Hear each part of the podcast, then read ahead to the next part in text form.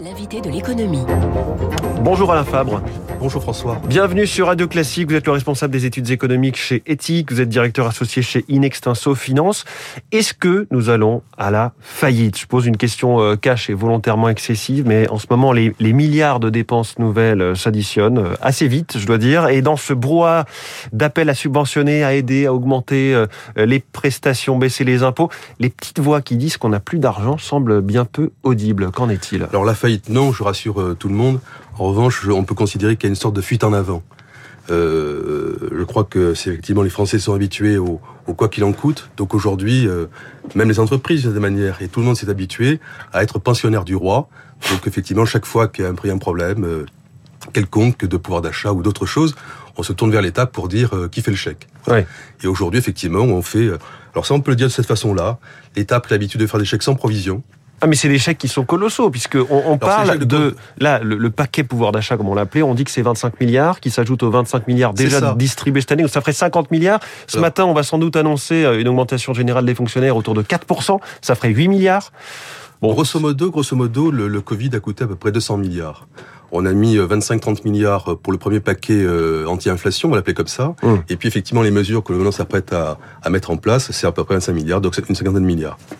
Et tout ça fait qu'aujourd'hui, on a une dette publique qui continue à, monter. Hein. On n'est pas très loin, on commence à arriver au près quasiment aux 3 000 milliards euh, mmh. d'euros. C'est une façon française de répondre un petit peu à ces problèmes-là.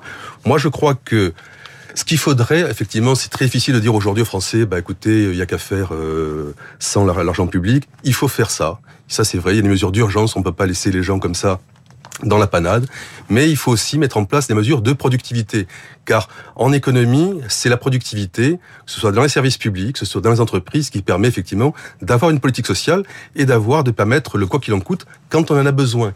Le problème français, c'est que c'est quoi qu'il en coûte, il est permanent. Dans les périodes de crise, c'est nécessaire. On l'a vu euh, en 2008-2009. On l'a vu aussi en 2019, 20, 21, etc.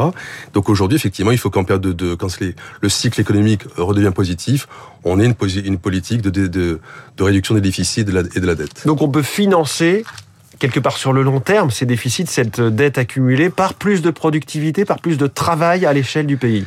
Il n'y a pas de solution. En fait, aujourd'hui, c'est euh, d'abord, il faut, il faut aussi mentionner le fait que les banques centrales ont un boulot à faire. Aujourd'hui, il y a, il y a, on revient un petit peu aux, théories classiques de la monnaie. Il y a un excès de monnaie par rapport, par rapport aux besoins de l'économie. Je donne quelques chiffres. Grosso modo, euh, et pour comparer les, deux crises, entre 2008 et 2011, le bilan de la Banque centrale a à peu près euh, augmenté de 50%. Si on prend la période 2019, 2021, 22, on est à 8800 milliards de, de, de bilan de la Banque centrale. Il a doublé. Hum. Donc effectivement, la Banque centrale il faut aussi, il faut aussi que la Banque centrale soit plus vigoureuse et qu'elle augmente plus vite la, la, la, les, ses taux d'intérêt pour casser les anticipations inflationnistes. C'est ça le, le, but du jeu. Parce qu'en fait, si vous voulez, si on laisse l'inflation s'installer, on aura, on risque d'avoir un beau matin, je veux dire la solution Volcker, c'est-à-dire qu'on prend des mesures extrêmement violentes. Et à ce moment-là, le, le, coût pour l'économie est extrêmement, extrêmement lourd, et notamment pour les ménages les plus modestes. Ancien patron de la Fed américaine qui avait marqué tout le monde. On parle d'un effet Volcker. 17%, voilà, à ce moment-là. Voilà. Euh, vous n'allez pas euh, jusqu'au Zimbabwe qui a augmenté ses taux d'intérêt, de ses taux directeurs de 200%, avec une inflation évidemment sans comme une mesure Non, l'économie française, l'économie de la zone euro, c'est pas la même chose. On a effectivement des facteurs de, de, de, de, résistance. On a une économie développée de très haut niveau. Et donc effectivement aujourd'hui, ce sur quoi il faut miser, je, je, dirais les choses comme ça. Il faut en même temps que les, les justement, le, en même temps là pour le quoi peut être utile. Il faut faire à la fois des mesures d'urgence et puis il faut mettre en place des réformes de structure. Par exemple, il faut mettre en place des réformes d'amélioration de la gestion des services public. Par exemple, euh, quand on met en place des plans pour l'hôpital, il faut aussi revoir le fonctionnement administratif des hôpitaux, faire en sorte que les personnels administratifs soient moins nombreux, etc., etc. Mmh. Pareil, pareil dans beaucoup de domaines. Il faut effectivement augmenter la productivité. Oui, c'est à ça que je fais allusion. Il faut en particulier que le gouvernement ne renonce pas à la réforme des retraites, parce que ça, c'est le meilleur signal pour expliquer que le quoi qu'il en coûte, ça n'est qu'une une avance sur le futur, et qu'après, effectivement, les, les réformes que nous faisons permettront de rembourser le quoi qu'il en coûte quand les choses iront mieux. C'est-à-dire que la justification euh, réelle de la réforme des retraites pour vous, ce n'est pas d'équilibrer un régime, euh, les 65 ans, Non, c'est travailler plus, que la France, au global, travaille plus ben justement, elle a deux, deux, deux, éléments vertueux. Le premier, effectivement, c'est l'élément financier, parce qu'effectivement, c'est la réforme des retraites, c'est sans doute la, le, plus gros gisement d'économie euh, financière, et c'est important. Les retraites, c'est 14% du PIB, 335 milliards d'euros par an, donc c'est mmh. pas c'est pas rien.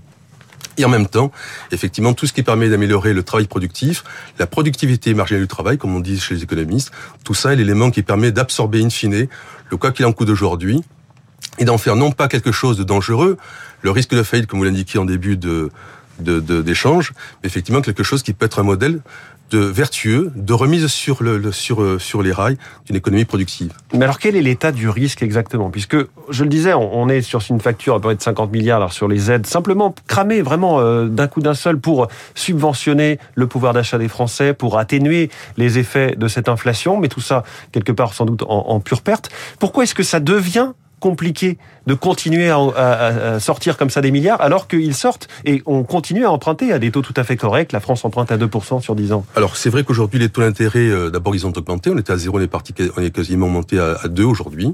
Donc on est, on, est, euh, on est toujours en taux réel des négatifs. Donc si vous voulez aujourd'hui, euh, c'est vrai que le, le quoi qu'il en coûte coûte pas très cher. Hein. C'est ça, on continue. Et puis même de on peut imaginer un milliard, plus, plus on s'endette, plus effectivement avec les taux d'intérêt réels négatifs, de cette manière il y a une prime à l'endettement permanent. Je crois que si vous voulez c'est une sorte de d'impasse. De, la Banque de France estime que si on augmente les taux d'intérêt de 1%, ben, ça fait quasiment 40 milliards euh, par an, c'est pas rien, c'est quasiment le budget de la défense. Donc je crois qu'il faut faire euh, attention. Il y a un point ça sur veut dire faire attention au fait que aujourd'hui on peut on peut vraiment dépenser sans compter et on arrive à rembourser, mais dans 5 ans, dans 10 ans, on va avoir une charge à rembourser chaque année qui sera l'équivalent de plusieurs ministères, c'est ça Oui, c'est ça, c'est ça. À quoi il faut faire il y a attention risque, Il y a un risque de boule de neige. Et puis il y a un point sur lequel je voudrais euh, attacher tout ça, c'est le fait, euh, ce qu'on appelle en économie notre position monétaire nette extérieure, qui est extrêmement euh, dangereuse aujourd'hui. ça représente à peu près 800 milliards d'euros. C'est en fait c'est la différence entre le stock de nos créances et nos dettes vis-à-vis de l'extérieur. C'est 800 milliards, 33% du PIB. C'est une, c'est une, et ça revient en particulier notre déficit extérieur, qui est très important, 100 milliards sur 12 mois. C'est quand on se retrouve dans la main, finalement, d'acteurs étrangers. Oui, en particulier. Et puis, effectivement, parce que c'est ça qui, qui, qui, fixe les limites de ce que vous pouvez faire en matière financière. Un jour, ce qui peut se passer, c'est que le, les taux d'intérêt se mettent à remonter brutalement. Soit les marchés sont, euh, sont volatiles, peuvent euh, avoir euh, une inversion de leur anticipation, se avoir des doutes sur la capacité de notre pays à en rembourser. Hum. Et si je compare notre situation, l'Italie, avec une dette, une, une dette, une dette publique très importante, importante. 150%. Elle, a, elle a un excédent de la, balance commerciale. Elle a un excédent de la balance des, paiements courants. Pareil pour l'Espagne. Alors ne parlons pas de l'Allemagne qui effectivement euh, engrange 200 milliards d'euros par an. Vous avez l'impression. Vous avez nous, effectivement, on a une sorte de vulnérabilité qui est permanente. Nous n'avons plus d'industrie et on continue à dépenser comme modèle de croissance. Est-ce qu'aujourd'hui, on demande à l'État de tout prendre en charge dès qu'il y a un problème qui atteint la vie des Français? Je crois que c'est ça. Et au fond, aujourd'hui, nous avons compris, c'est ça qui est un petit peu euh, dommage, nous avons compris, tout le monde a compris qu'au fond, il est plus facile d'aller pleurer dans le gilet du ministre des Finances que d'aller chercher des marchés, des clients.